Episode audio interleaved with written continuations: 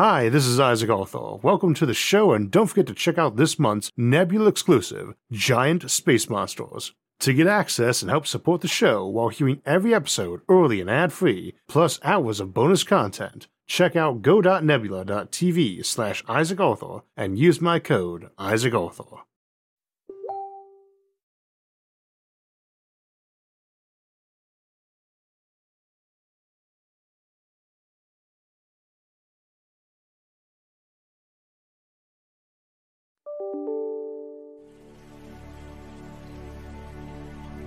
Good afternoon, everyone, and welcome to the SFIA monthly livestream Q&A. We'll get started in just a moment, but go ahead and start getting your questions in the chat window so our moderators can start relaying those to me as soon as we start. Please try to keep the questions concise and watch your spelling, and try to be polite to others in the chat. We usually go for about an hour, so you probably want to grab a drink and a snack, though we'll take a break about halfway through, too. With all that said, welcome, and let's get started.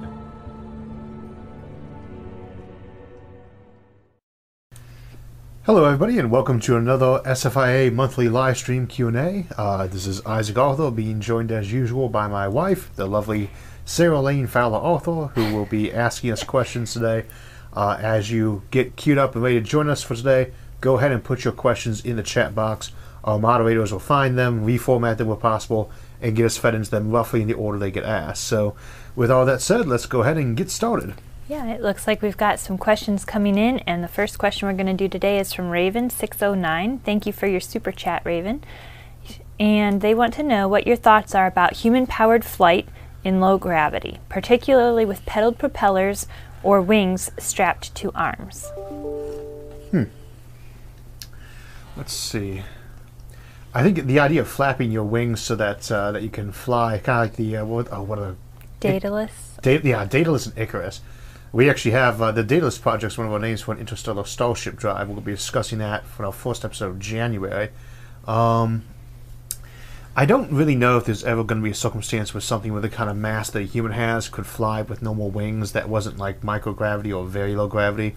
You could certainly do that in a habitat, but I don't think you could really do that very well in a in anything but a kind of a microgravity, not like a low gravity like Mars setup. We already kind of have problems with regular gravity. Oh, yeah. So I guess the other thing is you also have to push forward. Everything about flight is inertia, and your inertia doesn't change regardless of your gravity. Your inertial mass has to still be pushed by your arms, which are maybe not ideal for that. Not the kind of flight speeds we usually think about here on Earth. You know, like, well, how fast we were going the other day? About 100 knots. 100 knots? Was that? That's actually fairly slow, you think about it, but... 115 miles an hour, still pretty fast. Mm-hmm. We were up flying last week. My wife is busy working on her pilot's license, and just kind of did a loop around the county. It's so much faster. Ashtabula, where we live at, is the largest county in Ohio, and not we one still of toured the entire thing in like an hour. Yeah, I don't think it was even that long to actually tour around either. It's just real. Well, around, but that's because we did almost two loops. Yeah. But I mean, it's a lot easier to fly in lower gravity, but you still have that fundamental thing, which is that it's all about the difference in pressure between the top of the airfoil wing and the bottom. That's what's really doing your lift, and that's mostly about the thickness of the air and the pressure. But the lift you have is being counteracted by your weight, so half the weight, half the lift, you know. All right, so what's next? Well, we have a question here from Alan Crowley. Thank you, Alan, for your super chat. And actually, it's a comment. He says, keep up the good work on the show and beekeeping. Thanks, Alan. So, my wife does most of the beekeeping, too. So, let's see, they are at the moment all huddling in their frames and very cold. Let's see. For those who, because it's very hard to get access to them, everybody who watches Cody's Lab has probably seen him on doing his bee stuff at times, and he has this one kind of bee stuff that looks like a trough. And I think I want to build one of those come next year to keep them in, because it looks like it's so much easier than trying to unstack the boxes to check them. But we'll see how that goes. Anyway, was there a question there, or was that just a comment? It was a comment. Oh, okay. Well, thank you for that comment. The first question here is going to be from Truthseeker. Do you think Mars colonies should be independent or controlled by Earth-based colonies? I think that it would almost have to be control from back here. It needs a certain amount of independence, especially when it's not got communications. You know, you got that 20-minute cycle time on a message or something in that zone, depending on how close or far away it is. That's not really that bad when you talk about email time. That's you know, more than quick enough for responses. But it does mean that you can't have anything going on that requires them to be able to talk to us in less than a minute. And so that does require a certain amount of control, but not necessarily any more than you get with, well, like with our local county government. You know, they don't call up the state every day and need a live call with the governor to figure out what's going on. And, you know, it's, they managed to run the thing pretty fine, I should say. So, and of course, this stuff all predated the telephone too. So, you know, it helps to have a certain amount of independence to run things, but you don't really need it that much, even for a modern kind of governmental style, not for that 20-minute or in solar system thing. And the thing people tend to forget is, unless your colony's got like 1 million people in it, it's really not all that qualified to be its own nation state until it's being things like, where's their appellate court? Or do they have a Supreme Court? Or do they have multiple doctors of each specialty? That kind of thing. Ian Saline, thank you. He says, what are your thoughts on the new Foundation series on Apple TV? You know, I think I actually made a comment on the Thanksgiving episode that it was okay to ask about that, but I hadn't seen the Wheel of Time series yet either, and I was saying, feel free to ask me about Dune. Awesome. Wheel of Time, a little disappointed, but I'm going to try back and watch it after a few more episodes. And Foundation series, which... I didn't like the first episode. I loved the second and third episode, and then after that it's kind of weak. But, you know, again, Star Trek The Next Generation, fourth season, season one, it was crap. Still a great series. You have to get to the third season for it was any good. And honestly, a lot of the other Star Trek ones, like DS9 and Voyager, are great shows, but they didn't really get their feet underneath them until seasons 2 or 3. I am not happy with all the changes in Foundation, but I do like what they're doing with the Emperor there. It just feels like it's a different story. Cleon is almost a non-entity in all of the Foundation novels except for the Prelude books they wrote way later, and he's dead by the time the Foundation series starts up, that particular Cleon. He is an interesting character that they made, though. That almost seems like a different TV show. I don't mind that adaptation because it's kind of cool, but I'm not too happy with a lot of the other ones because it seemed to be removing almost the entire concept of actual psychohistory from the show in favor of just putting math up on the screen and say, look, math. And so... But, and you're kind of a mathy kind of guy. So. Well, yeah, but it's not even real math. It's just stuff on the screen. So it's, you know. Distracting math. Yes. But, yeah, you know, they are definitely doing a lot more interesting world building there, and there's some material there that's good. So I'm going to give them at least 2 seasons before I write them off, but I'm a little disappointed with them thus far. So. All right, our next question is from Jeffrey W., and he says, how far off are Space Labs 3D printing in OG? 0G printing. That is actually... Well, by the way, the Dune movie, because I was going out, awesome, if I didn't always say that. Love that. I was a big fan of the original, too, so it had to really get up there for me. It was like my second favorite movie after Blade Runner. Best sci-fi movie I've seen in at least a decade. Okay, so printing in 0G is actually a little bit trickier than it sounds like, because everything we do right now is based off the idea that stuff's coming down off a nozzle to drip into place, basically.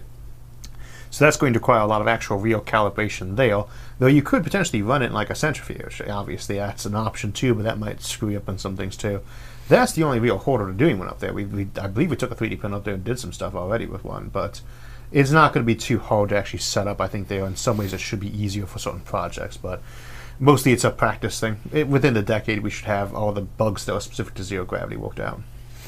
Okay. Jay Lambert says, could stars hidden by advanced civilizations account for dark matter?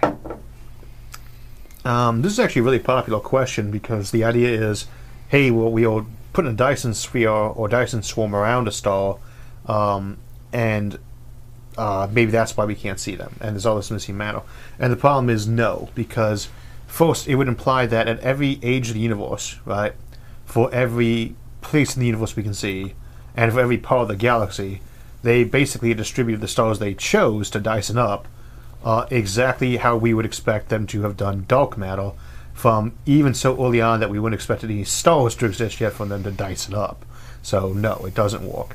Could they be like a % of the overall? Yeah, sure. Same as like black holes that are smaller than we expect to find but not quite in the right range.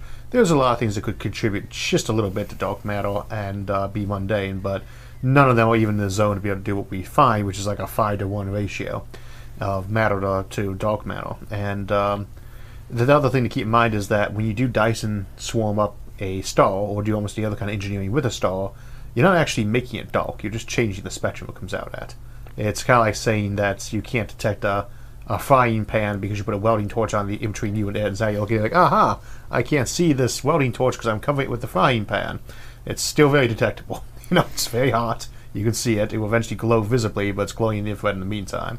And that's basically what it comes down to. Don't do that with any of my frying pans. No. Trusty source says, the universe is 13 billion plus years old and I'm alive at this time to witness this majestic stream. My question is, what do you think humans will do first? Mine, Earth's core, or asteroids? That may be one of the most impressive comments I've ever heard about. What was the actual question again now? Busy being flattered. What do you think humans will do first? Mining Earth's core or asteroids? Okay. It's really hard to mine Earth's core without, I mean, certain types of materials that I don't think we're going to get in the next decade or two. Essentially, if we have a situation where suddenly spaceflight gets a lot cheaper, we asteroid mine. If on the other hand we suddenly get very good metallurgy and active support structures, like the methods we talked about for drilling gigantic holes into the planet in the Accessing Earth's Core episode, then we do that first. But my hunch would be that we would do asteroid mining long before we ever did Earth's Core. Especially because people are going to be a lot more hesitant to be like, hey, we'd like to machine gun the planet with nuclear bombs to drill a hole in there and let out a massive volcano. You guys okay with that? No. No, okay. So there might be a little bit of an absorption factor, whereas I don't think they really care if we mine asteroids unless we try to bring them home to refine them, which we wouldn't because it's a waste of fuel. So asteroid mining first, probably. All right, Stephen Pilling wants to know if you subscribe to the theory that Venus was habitable until recently. I guess it would depend on how recently. Oh, he says fairly recently, sorry. Until fairly recently. Even that's too pretty hot. I would assume that it hasn't been habitable for at least as long as humanity's been around, just because otherwise you'd probably see all the evidence and debris of some collision having happened. The usual assumption, which there was a lot of debate about, obviously, because we got about Jack for evidence, is that Venus's slow spin is caused by some collision at some point in time, whether that was shortly after the formation of the solar system or shortly before we had the ability to track astronomy, is very hard to say. And truth be told, a detonation like that, if it occurred in anything approaching recent times, and I mean even in the geological record, would probably show up on Earth as a cloud of debris too, because that's just such a, you talk about slowing a planet down, that energy involved in rotation is actually very parallel to its orbital energy and the energy you need to take it apart with like a Death Star. Very big, very big use of energy, like a week's worth of solar energy. So it's big, right? But my hunch would be no, not any time in the last millions of years. Okay, the next question here is from Niglagador. I'm sorry, I don't think I pronounced that right. Anyway. Ian wants to know, what methods of manufacturing do you think that Kardashev Type 2 and 3 civilizations have at their disposal? Nano-assemblers, an advanced form of today's manufacturing methods, or something else? Well, I think one thing we always kind of want to jump on right from the get-go here is the collection of anything being, any K2 or K3 status having anything to do with technology. For the longest time, we had a ban on mentioning any type of any number above 3, except for K9, because it made for good jokes, on our Futurism forum on Facebook, just because people were using it as basically, what would super advanced godlike aliens do? To which the answer is, at that scale, whatever they feel like, right? When we're trying to talk about defined boundaries, we will have nano-assemblers if there's something we can make before we actually have any reason to need a Dyson swarm, with the possible exception of if we is actually something like Skynet, and the reason why it needs them is because it wants to build itself into a Matryoshka brain in the next few centuries. It's not likely there's going to be too much technology of the kind we've already dreamed up that actually operates under known physics, that we won't have gotten something better of that's more practical in the next century or two. It's just, we can see that far out, it's hard for us not to get there. Nano-assemblers are something we might discover in the next decade. It might be this upcoming century. Whatever it happens to be, it's not going to be one of those things that requires you to have settled the entire solar system or galaxy to get there. So, the basic idea is, though, that Kardashev scale is about how much energy you have at your fingertips. And while that tends to imply a lot of solar, a lot of technology and things like that, there is no correlation. it's probable, in my guess, that you probably plateau on technology before you ever get to K2. Either that, or you discover whole new levels of physics that we can't even contemplate discussing by now. So, all right, I'm going to put out a request that people not use acronyms because I can't interpret them all correctly. But we have a question here from Chris Richardson. He says, "Hi, Isaac and Sarah. Greetings from a chilly UK tonight. Considering budget and current advancements in technology, what system do you think could replace conventional rocketry for LEO first?" Okay, so for everybody else who doesn't know on that one, LEO, low Earth orbit, is the area that's about, I guess, 200 miles to about 1,000 miles up, give or take. Look up on Wikipedia if you want, though I don't know if it's actually rigidly defined. Usually things which have an orbital time of a little over 2 hours or less. Medium orbits up to about, like 10,000 kilometers, and then high orbits, everything else up to geostationary at 40,000 kilometers or 24,000 miles, something like that. Don't quote me on any of those numbers. Ways to get to low Earth orbit that would be likely to happen other than rockets. The big thing about orbital rings is, while I have actually seen some pretty impressive designs in more recent years of people kind of screwing out the idea of putting an orbital ring up in the next few decades at a reasonably low-scale bootstrapping approach.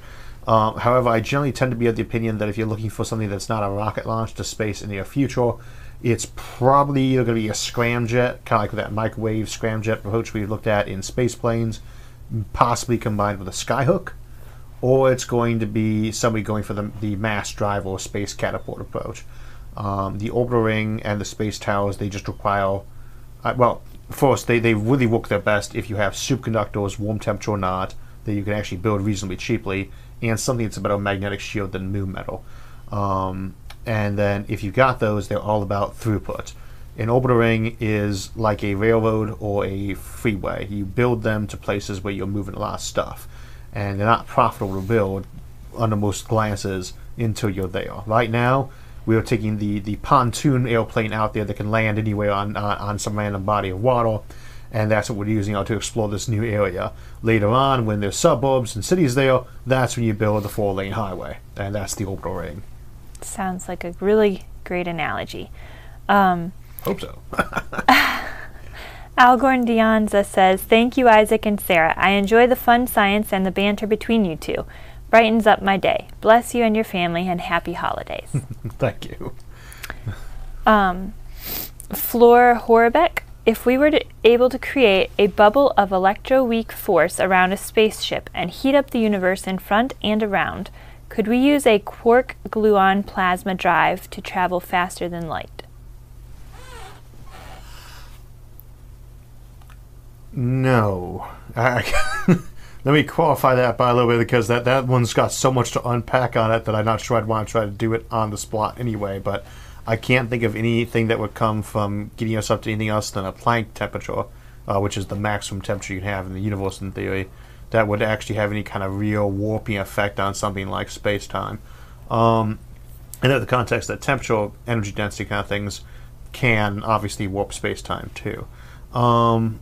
I really don't see how that one would work, but I'd probably have to think about it more before I just give you an absolute definite no. WH Colors 999. When you think of practical ways to harness energy throughout humanity's future expansion into the stars, what's the first thing that comes to mind? When I think of practical ways to harness energy, okay, throughout humanity. Possibly because I just got done recording the episode for the future of solar power, so that's out in sometime in January or February, probably February at this point. Power satellites are really one of my go-tos for real power adaptation. Solar in general, if you'd asked me 10 years ago about solar, I would have said eventually, but probably not for a couple more decades, and that it was getting overhyped.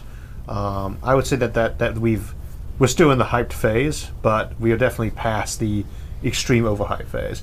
The next step is, do we get batteries next, or do we get really compact, reliable molten salt generators for people's houses next, or it's the exact kind of format that's going to run into for what's the thing that gets you through the cloudy days. And that could be like, well, we'll discuss in that episode, but that's going to be the other half of that equation, whether it's batteries or solar, or power satellites, microwave beaming, nuclear power, etc. All right.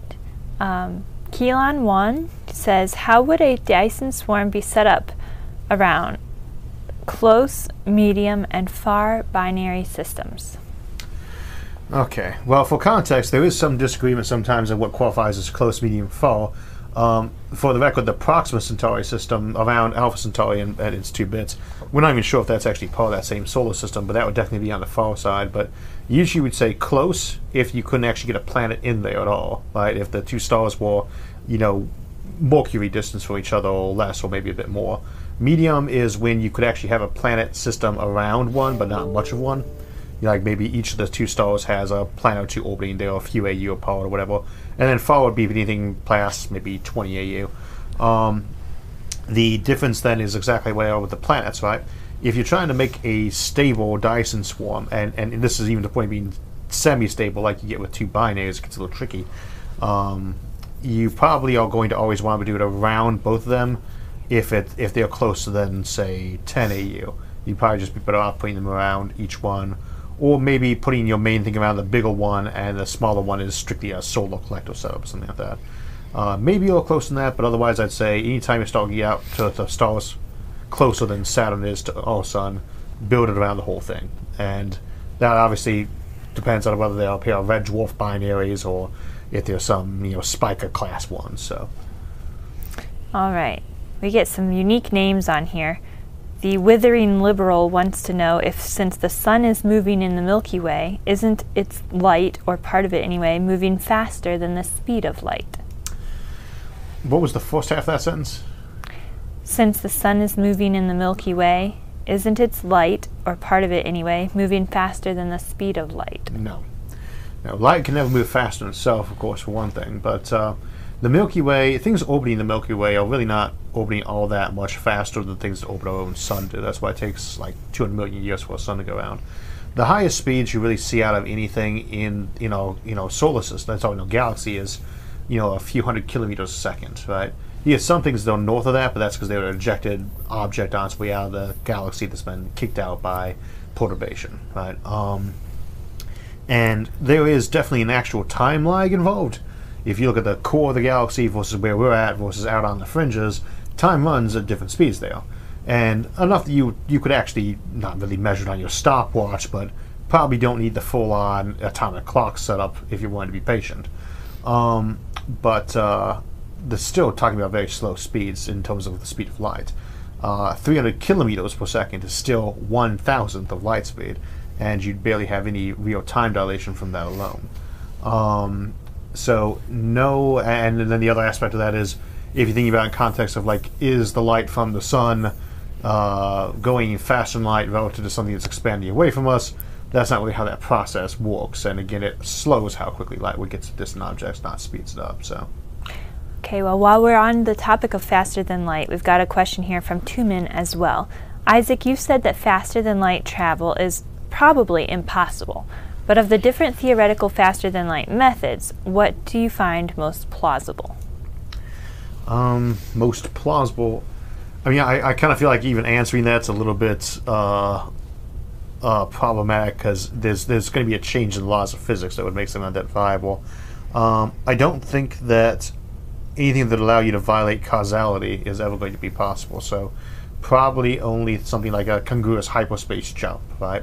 If we have a multiverse setup or another alternate realities kind of setup where you could just do the page turning, like we looked in the 40 space episode, sorry, the Edge of the Universe episode. That's an all nominal hyperspace episode. I say that's probably your one I'd find most plausible to function without some kind of horrible paradox attached.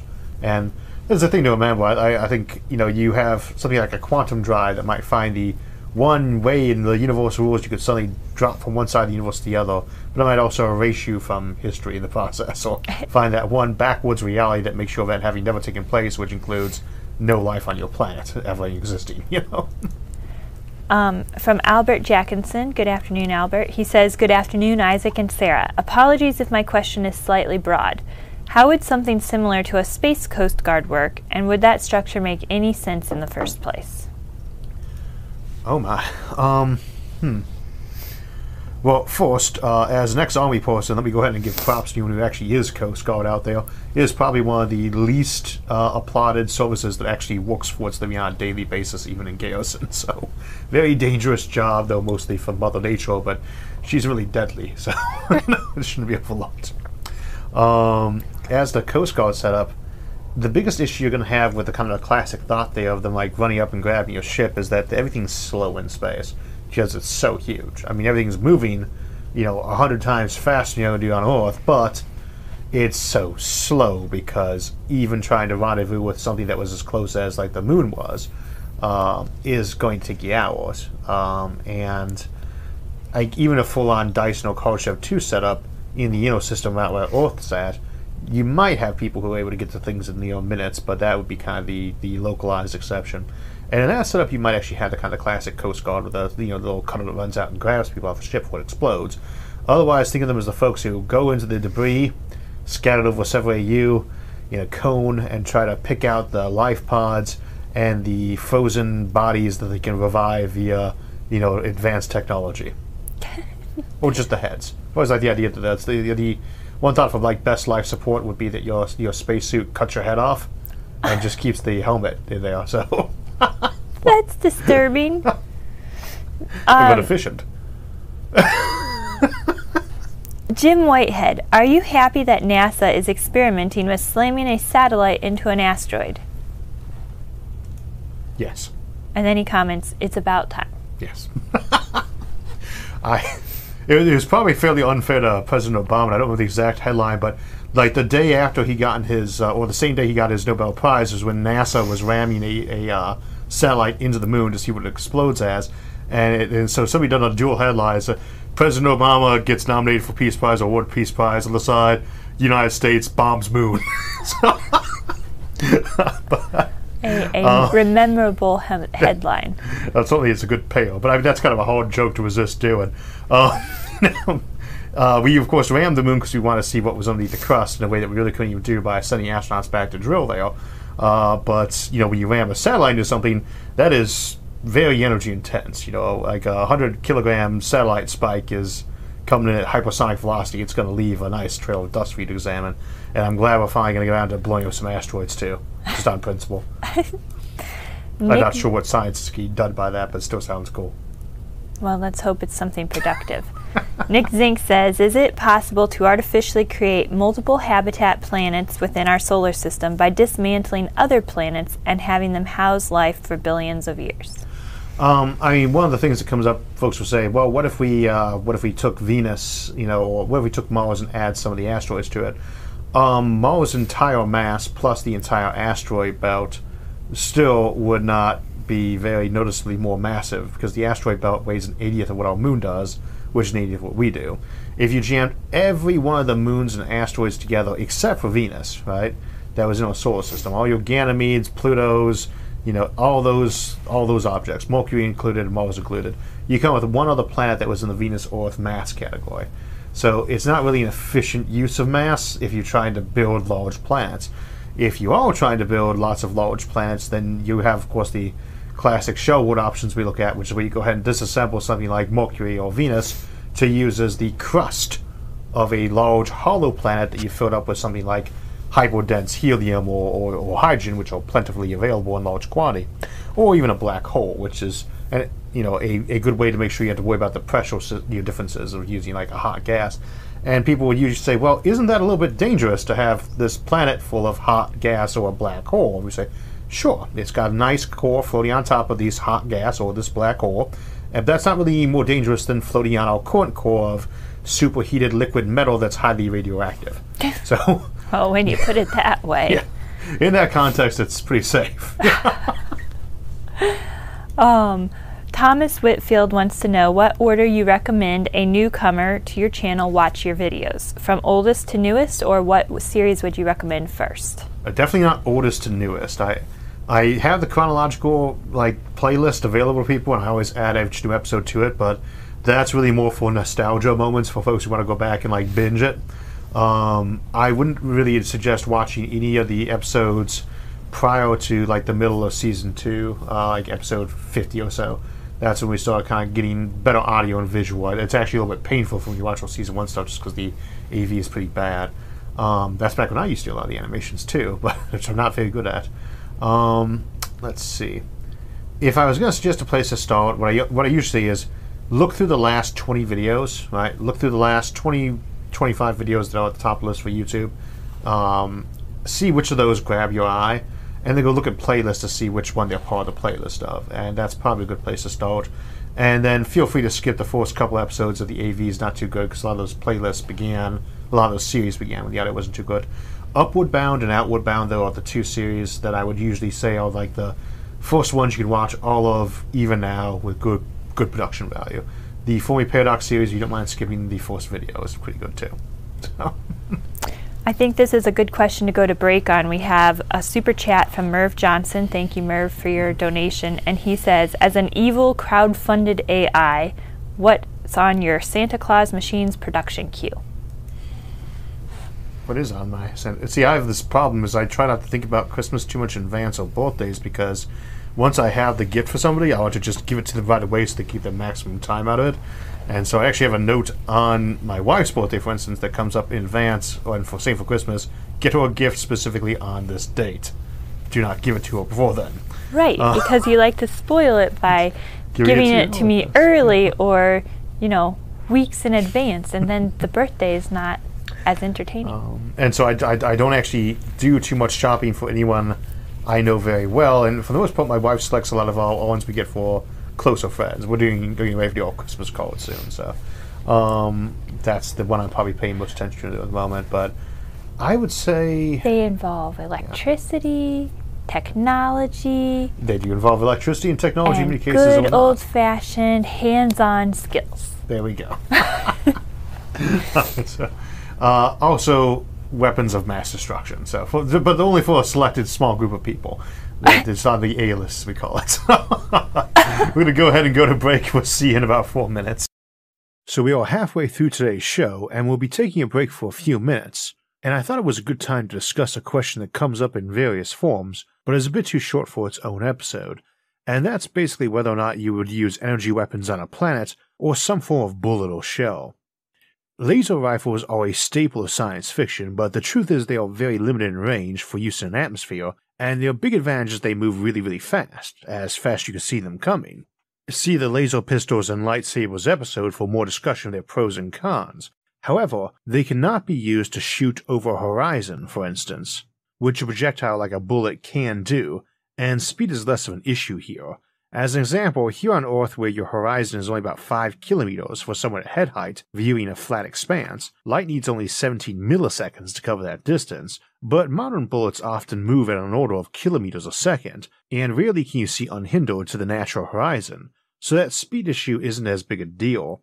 However, some high-tech non-chemical projectiles, like an electromagnetically propelled bullet or self-propelled bullet driven by minuscule amounts of antimatter rather than gunpowder, might achieve velocities of tens or even hundreds of kilometers a second. Now, generally, if you've got a battery able to be man-portable enough and able to discharge fast enough to make a laser rifle possible, you could also use it, and mostly more energy efficiently, to fire metal slugs electromagnetically. So this would seem to make projectiles more useful for combat on a planet. But there is one big problem. If your bullets are moving faster than escape velocity, they won't hit a target over the horizon either. They'll fly into an orbit or escape trajectory. And of course, none of this helps hit a target behind an obstacle like a wall. And unless your enemy is stupid or superbly armored, they are going to take advantage of cover. Now, usually the answer to hitting someone behind cover is just to shoot so much or so hard that it pierces through. But a better method for performance is probably to have your bullet come around and hit the obstructed target from a direction it is not obstructed from. With that in mind, you opt for bullets that are either essentially micro-missiles with their own rocket flame, which also helps to minimize kick in the gun, or something smart able to determine distance and potentially change its form to become narrow and skinny, or wide and angled like wings or a parachute, to maneuver in the air, and potentially slip into armored targets as a tiny long needle, then spread itself wider when inside to shred the target up. Now, this is even harder on an airless moon or asteroid with even lower gravity and escape velocity, which is virtually every rock in the universe, big planets like Earth being pretty rare. though as a side note, most guns contain their own oxidizer and do not need air to fire, and thus can fire underwater or in the vacuum as a result. This raises one other weapon approach though, which is good for dealing with armored targets. Imagine you had a torpedo that intentionally shot past its targets, then fired a gun at their less armored flanks or back. This is something which we contemplate with a bomb-pumped laser, single-use lasers powered by a nuclear blast that pumps out an enormously powerful laser beam in the bare instant before the blast shreds the device. And we envision these on missiles or torpedoes for big spaceships battling over thousands or millions of kilometers. We could create this at a smaller scale with antimatter or antimatter-catalyzed fusion, but we could also imagine a bullet that was essentially a gun barrel itself, able to turn and fire a smaller bullet at the back of the target as it flew past, somewhat akin to a tank saber round. So the takeaway is that we may see a lot of use of classic bullets and directed energy weapons in the future, but that when we start talking about smart weapons, this might be the kind we really see, ones that basically fire guns or other weapon platforms themselves, rather than simple slugs. Alright, with that said, let's get back to the show and back to more of your questions. So an interesting one that was from Silver Hollow, thank you for your donation. It says, inspired by your break message, I'm of the opinion that every weapon is an energy weapon, just sometimes the energy is more kinetic. And yes, that's a fair point, that you definitely have all these types of energy-based weapons. I suppose some might be strictly non-energetic, be something like psychological warfare. If you guys have seen that Rick and Morty episode where Summer is, keep Summer safe, she's in his car while they're in his, well, car battery trying to enslave a bunch of people. So they always see it strictly being used as psychological warfare, so I guess that wouldn't be as energy intensive. That's a little crazy. All right, thank you Dave Tuttle for your super chat, and he wants to know what your recommendation for the best pan-galactic gargle blaster recipe is. I think it involves a lemon being ripe. So you get a lemon, you get some lemon slices, and you wrap it around a large gold brick, and then you whack someone across the head with it. That's apparently the normal description of a pan-galactic gargle blaster. My wife's staring at me like I've been saying, because she's not actually read Hitchhiker's Guide to the Galaxy yet, so I was just telling her the other day she really needs to listen to the audio drama for that. So, although I don't know that anyone who's actually listened to the Hitchhiker's Guide to the Galaxy would actually still not think that something that was insane, but I would definitely say that it makes it sound a little bit less like you're insane when making references to it. That you have friends. Yeah. All right. Jamal Inusa says, hi Arthur, greetings from Ghana. My question is, how long till we get the type of metaverse Meta is promoting now? How will it affect society, and what types of technology will be needed to achieve it? I actually have no idea what the reference there is to. If somebody knows what that is, can you kind of post it in there and send you just kind of shoot that back up if we, what the metaverse being referenced is? I don't know. Okay, sorry about that. No problem.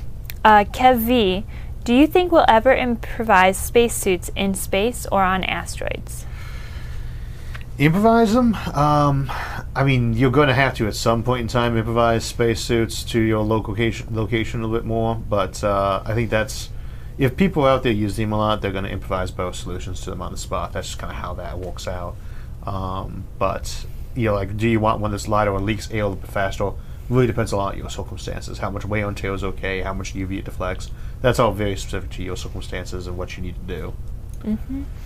All right. Danger Noodle, thank you for your super chat. What? The names, always. Yes. Well, I think that's what it says. I mean, could be a spaghetti noodle that's going to get eaten. It's in danger. Okay. What was the question? Oh, yes, the question.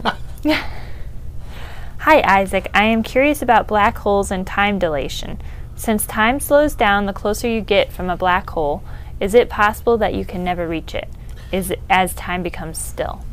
No, because we usually hold the point that freezes is at that very central point, but the one thing I always say about stuff like this is that it's very dependent on how people choose to look at problems with infinity. Singularity is a topological concept. Right? You hear it used in a lot of other things, but what it means is poorly defined, which is to say our current math on it doesn't actually make sense. Examples of singularities are the corners of a cube. Try to describe the corner of a cube properly in terms of where you're at on one of the three sides, and it gets a little confusing, right?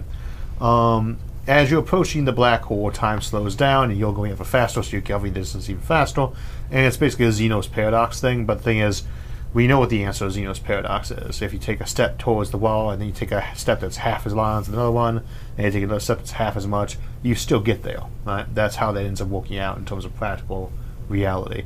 Always be wary of any solutions that involve infinity, zero, or one. So, like, how do you ever know if two electrons have truly got exactly equal mass, for instance? Here's another interesting screen name, Moop. Moop? Okay. Isaac, what's some good military sci-fi that doesn't suck? Something along the lines of Armor or Spaceship Troopers. Oh, Starship Troopers is good. That would be a good example, one that doesn't suck. David Weber writes some really good stuff. I've heard a lot of people give compliments to John Ringo. He's been on my list to watch forever, and I keep forgetting. Marky Cooper's Mokiari Wars is another good one, although I haven't caught up to series since book 4 came out. I would list those as really good ones to start off with. David Weber, maybe David Drake has also listed that, though I mostly know him for some of his fantasy work. And Schlock Mercenary is apparently a very popular one on webcomics, but there's a lot of them. Those will get you a good place to start, though. I'd definitely say David Webb would be the one I'd start first with, though. Okay.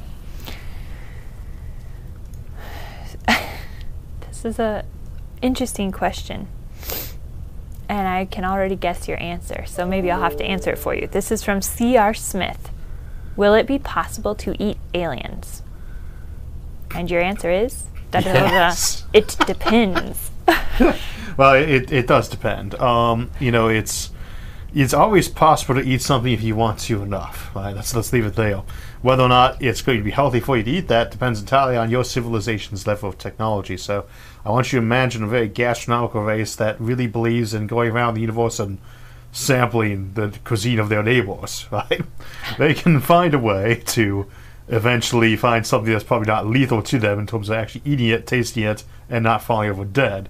Although, as we usually say, you want to be really careful because there are going to be so many microbes and differences there. Because, like, what was it for one episode? Alien beer, it's a real killer.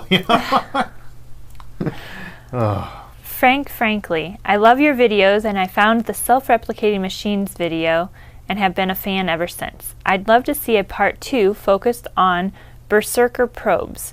He's a big fan of The Forge of God and The Anvil of Stars books. Yeah, those are good ones too. That's what it was. Alien beer, it's to die for. That was And the joke being that we could tell people not to eat alien cuisine food, but someone would end up borrowing the stuff like moonshine and bring in through, you know, the back channel, and then you end up with some horrible plague overrunning your planet from that. Forge of God is a good one. And so is Anvil of Stars, obviously. I think one of them was our Book of the Month sometime back. But I can't... Berserker Probes, yeah. So, I think that was Fred Saberhagen. I can never remember if I'm pronouncing his name right. He does a lot of fancy work too, like Book of Swords. That came up with the actual term, Berserker Probe, but don't quote me on that. Might have been Paul Anderson. The basic idea is this is a von Neumann probe that goes out there, and its only job is to kill stuff that is not on the approved list. There's often concerns like a terraforming probe would act like a Berserker probe, too, because it goes around and says, well, this planet isn't really human compatible, and we want to get nice and human, so let's kill everybody on it. There is often argument as to if any probe that was actually capable of taking action would not automatically count as a Berserker probe, too. I would tend to assume self-replicating probes that are designed to do more than replicate very carefully just for probing would generally be on that list of things that polite civilizations don't throw out into the galaxy, too. I think the Berserker probes are probably counterindicated, though, because you can have them just take a little bit of space apart to make just what weapons they need, and we do have an episode coming up that discusses that in resources. What was it, Belligerent Aliens? Oh, no, that wasn't. It was a different Aliens one. By and large, if you actually had a Berserker probe loose in the universal galaxy, the format you'd expect to take was disassemble everything to make guns. That way there's no place for anyone to actually live on or hide behind, and you have a lot of armament to deal with any place that you might have forgotten. David Richer has a question similar to some of the ones before the break. Could alternate universes account for the mass of dark matter? No, but dark energy, potentially. There is a tendency to confuse dark matter and energy as though they're related. They are, well, they could be, because we don't know enough to say they definitely are not. But basically what they have in common is that they're mysterious and there's lots of them. And dark matter is probably nothing more than weakly interacting particles that are weakly interacting in common. Like neutrinos are honestly like a lot of matter. You know, another thing to keep in mind is we got a lot of quarks. We got 6 types of quarks and 3 types of neutrinos and 3 types of, it's horrible. Leptons besides those, like the electron, tauron, and muon, and they really don't get used in matter besides the up-down ones and the electron. So, for all we know, dark matter could turn out to be some weird combination of those that's metastable. But odds are it's just some kind of weakly interacting particle that we're not familiar with, so like the neutrino. Most of the quarks actually weigh more than, in that mass range where they could do that. As to all the universe as being part of that matter effect, I wouldn't think so. Not the way they're distributed, but it's really close to galaxies like a halo. It's just the way dark matter is distributed, and we can't detect it in the gross sense. It acts exactly like something that doesn't like to interact with the particles to accrete like a disk around a black hole would, and just revolve around the galaxy as a big sphere. So. All right, law of improbability. Would social competition avoid the presumed bias towards long-term population growth in post-scarcity civilizations? I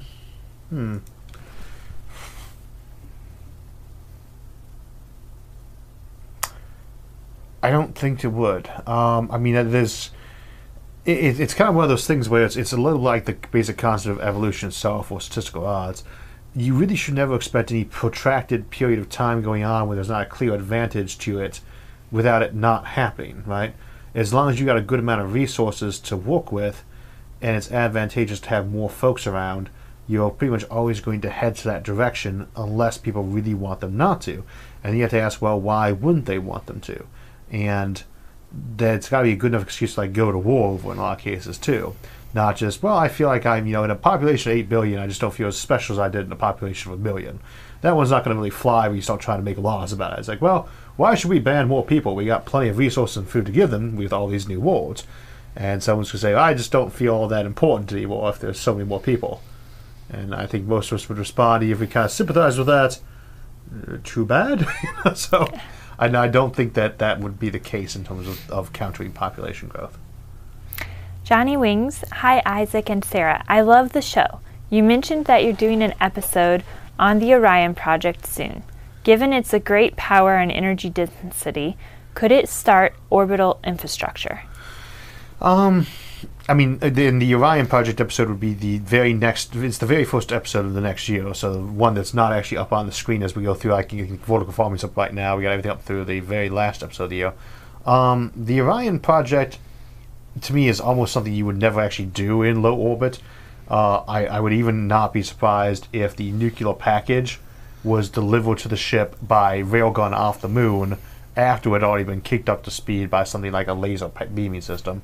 As to whether or not it would cause orbital infrastructure to develop while we were building the thing, oh yeah. I mean, even the relatively small Orion generation ships, because you can use like going to Mars, of course, too, they're smaller, but any of those like full-on AUKs, those all you're talking about multiple billions of dollars worth of manufacturing going on monthly at that point in time to get one launched. It's big, it's maybe not quite like Detroit City, Ford, or GM levels of manufacturing for one ship, but you get up there pretty quick. All right, Pulls Jet, thank you so much for your super chat. How about perchloratase on Mars used for solid rocket fuel to orbit materials? Perchlorates. Also, you need to filter out of the soil on Mars if you want to be able to eat food there.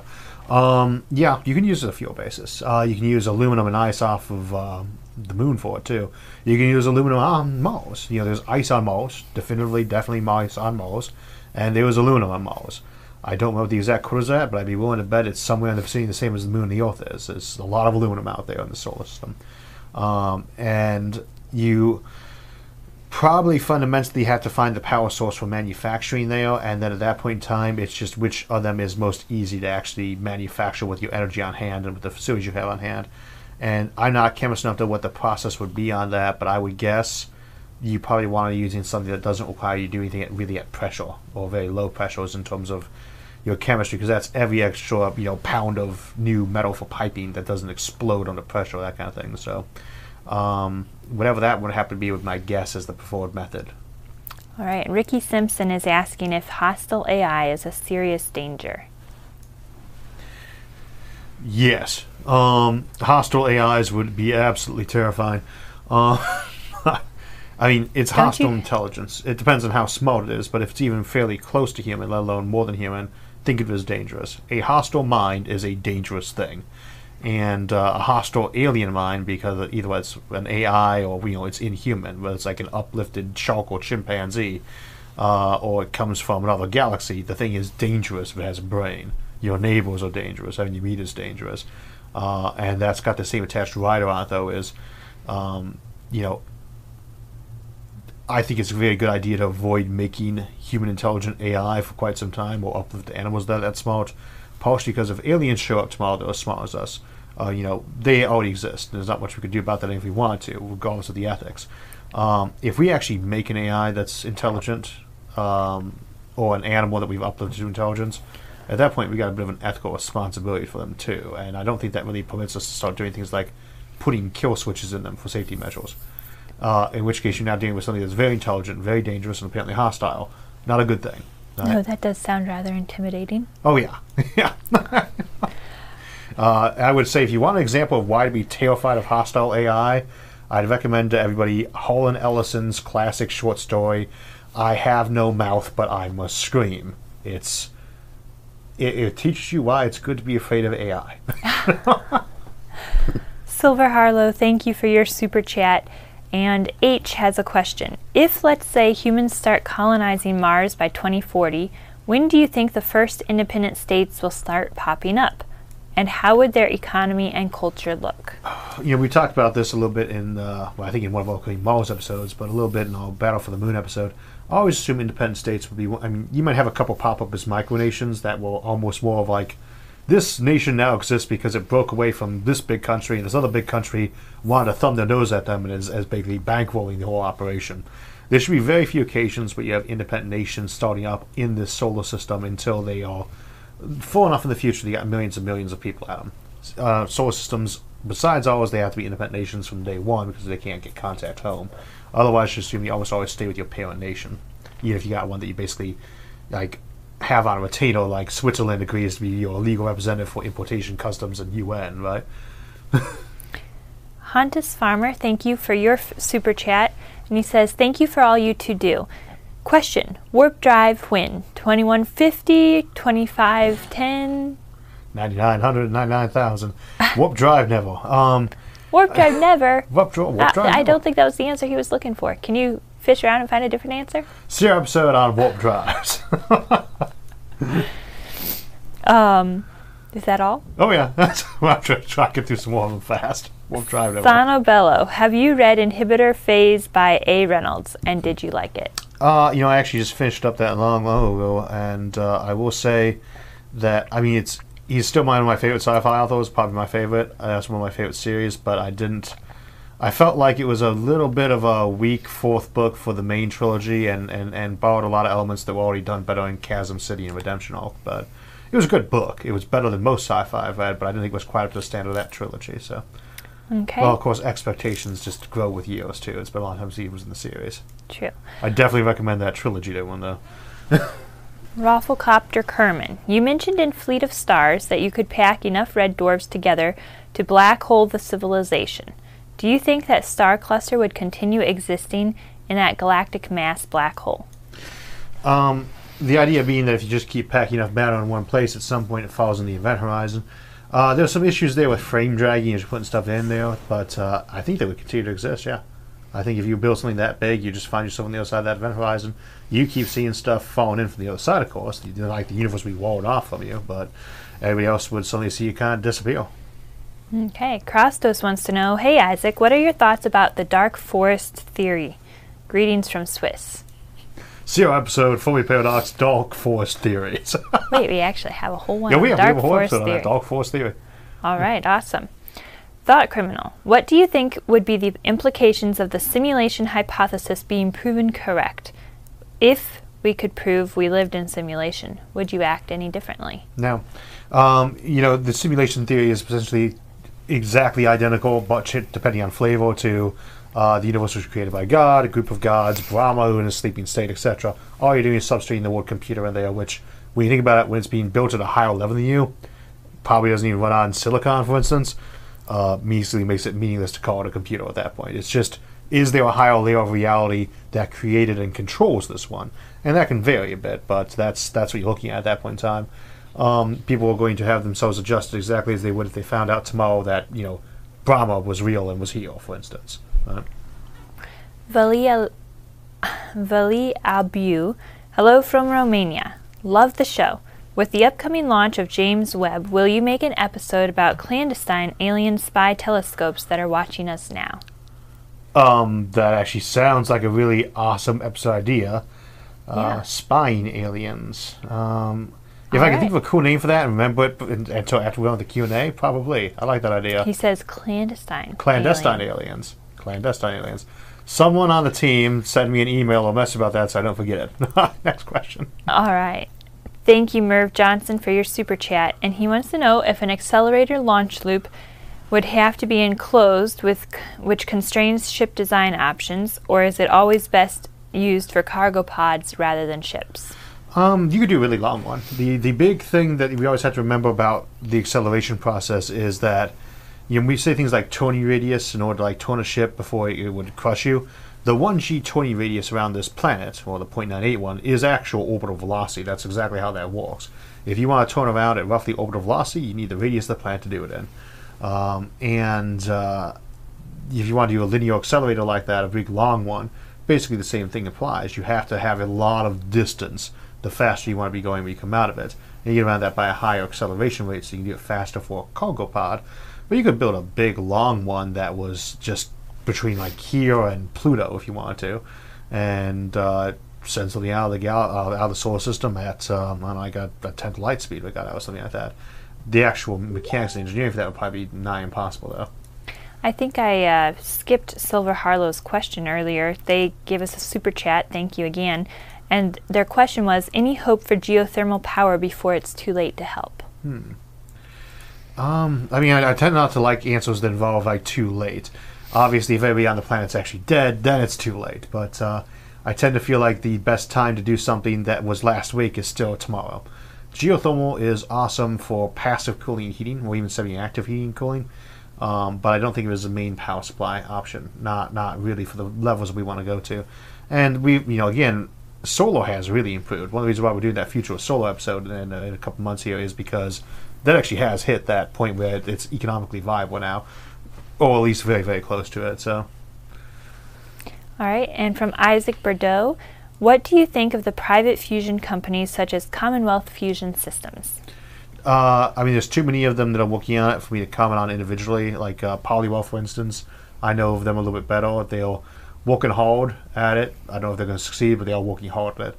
Whereas you got something like cold fusion style companies that are working hard on scamming folks out of the cash, and you have to look at each individual company to know which one's violent, but most of them really are working on a fairly basic premise of like tokamaks, etc., and they're just seeing where they can get with it. This one sounds cool. Daniel wants to know if you do speaking tours, and if so, would you be willing to do one in Australia? The answer is only if I'm coming with you. Oh, there you go. There's your answer. I don't do speaking in public too often, especially with COVID, but I like the next one I'm set to do is in LA for the Rand Corporation in early March, and I think I'm doing one at Glenn Space Center here in Ohio sometime in May. The NASA Glenn. Yeah, no, yeah, NASA Glenn one, and that's the only two I have scheduled at the moment. I've done a fair number by Zoom, but that's not in person. All right, JVal90, thank you for your super chat. I think he's renaming us. He says, hello, authorities. Arthurites. Arthurite? I thought it was authorities. You know, you're the authority on everything space and futurism. So my mother actually grew up near you in Amish country. What do you think of the idea of Amish Martians? I think that they are probably, if your goal is to minimize your technological usages, you know, I would say you'd actually be better off with someone, you know, commissioning you an O'Neill cylinder than trying to actually do a place like Mars. Planets, unless they like Venus with a solar shade, would be pretty stable, but by and large, terraforming planets isn't really your answer for finding a good place to live that's low tech. You're really all better off at that point, hire an engineering company to build you something and maintain it. But that's going to obviously depend on, you know, which particular brand of anti-technology or non-technology you're favoring. Okay. Super chat here. Curious what part, though. He said he was from the area. Middlefield, maybe? Or, we continue sure. on. Yeah. He didn't specify. Orion Spur, thank you for your super chat. And he wants to know, what are the odds that all the recent UAPs are simply standard issue alien AI probes recording B-roll footage for a galactic nature documentary or reality show? To be honest, that's a pretty good option compared to a lot of the ones I've heard. It's kind of up there with my one about how they might be planning to basically running traffic while they steal from the Smithsonian or comic book collections or so forth. You got time for a few more? Yeah. Yeah, I think so. Thought Criminal says, Isaac, what is your opinion of eternalism? Do you think Einstein was right about time being an illusion and that all of eternity exists at the same time? I mean, if you look at a multiverse setup where you have basically every possible state the universe could be configured into existing as one universe, then at that point in time, you don't really need time. Time just becomes your position in terms of which of those you happen to be in. And that's a valid way to look at it, especially if that turns out to be true. But you know, people often ask, why doesn't multiverses violate conservation of energy? And there's two answers there. One, we don't actually know that it matters if there's a violation of that. It's not necessarily making a whole new universe, though, is the other one. That's just, where are you in that quantum position? But I tend to think that I really am not a big fan of multiverse theory, to be honest. I'm a Copenhagen person. One time, one reality, it moves forward. But that's just my preference, not my scientific opinion. So Tactical Gamer says, hey, Isaac, will there be a multi-alien species UN in the future? You know, I loved the TV show Babylon 5, and I loved the game Mass Effect 1 through 3, / 20 minutes of Mass Effect 3. And ironically, it's probably the newest video game I've played much. But I really don't think that's very likely. I really couldn't see that setup coming out too much. For one thing, it's very reliant on the idea that there'd be fashion-like travel and communication. In the absence of that, I really don't see that happening too much. Though, again, you could easily have Dyson swarms that were, you know, big melting pots of all sorts of local civilizations. So maybe kind of, sort of, but probably not in that interstellar empires kind of way. Okay. Mark Carter says, if we prove primordial black holes are true with craters on the moon, could we harness their energy? The thing about that is we'd actually have to be able to say there was enough of them at good enough density that we could find them, and then you have to go with the effort of like actually locating one specifically, getting its vector down well enough that you could actually set up something around it to serve as a power generator, and then, you know, again, it's probably not giving out very strong Hawking radiation, because if it was, they'd be a lot more visible. But either tapping that or finding some way to force feed it and get to spit out more material, and that's, you know, that's iffy. But yes, it is possible if they exist. Okay, I'm just going to do a few more here. Robert, when do you think humans will see the first spaceborne generation living their entire lives off-world? I'm not sure if anyone's ever lived their entire life off the, you know, the six main continents. Like, I don't think anyone's ever been born in Antarctica. Obviously, there are a lot of people been born on islands that are not part of one of the continents, but like nobody's ever been born at and lived their entire life or the vast majority of their life at McMurdo in Antarctica. So I would actually guess something like that. Probably not until you are looking at having populations of at least a few thousand on a given asteroid or planet. And, of course, that first interstellar colony would have that, too. So not for a century, probably. All right. And Pac Bandit 13, how likely do you think true AI will be invented and not just really an advanced algorithmic scripting? I mean, you can always take the standpoint that humans are an advanced algorithmic scripting at that point, but I'd say we already have AI. I mean, not the ones that people really want where, you know, it's like a genuinely Turing-compliant advanced intelligence that could really pass for human and not in some kind of weird circumstance like, oh, everyone can be forwarded to thinking it's a human when it's pretending to be an 8-year-old boy who doesn't speak the particular language he's talking in natively. Soon, though. Next 20 or 30 years. Mm-hmm. Even if assuming that you don't want to say the audio exists to some degree anyway. Well, it looks like we're out of time for today, and we'll have to queue up some of these questions for the next go-around, but been great being on the show with you. Oh, I think that was our cue to go ahead and wrap up for the day. So, again, we will be starting off December very shortly here, and the episode for that is going to be our Fermi Paradox episode, looking at digital miniaturization. And we have a lot of ones up for the rest of the month, and we will see you again for our live stream, which I think is on like the 30th of next month. So right towards the end of things, but not actually on New Year's.